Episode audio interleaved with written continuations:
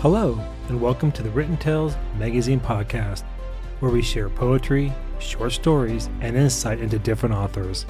We hope you enjoy the episode. Welcome back to the Written Tales Magazine podcast.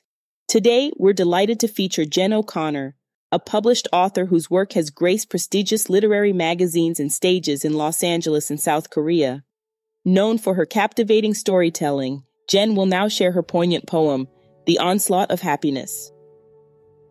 The Onslaught of Happiness. One night, I whispered words that could not be taken back. I whispered and felt a terrifying freedom bursting open the doors I'd shut tight so long ago on those shameful parts of me. Beyond that shadowy threshold, judgment or indifference might lie in wait, yet with a fevered cry I stumbled through those ancient doors, admitting foolish ego, cowardly failings, always there in my often useless life, like crippling wounds begging for a healing caress.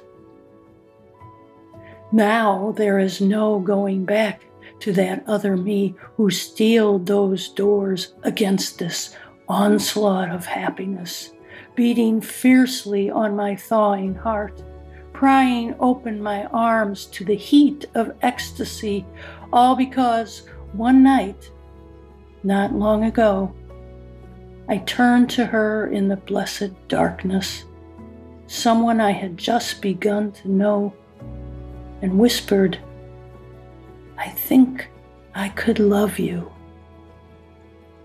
If you enjoyed the show, consider subscribing. Thank you for listening to the Written Tales Magazine podcast.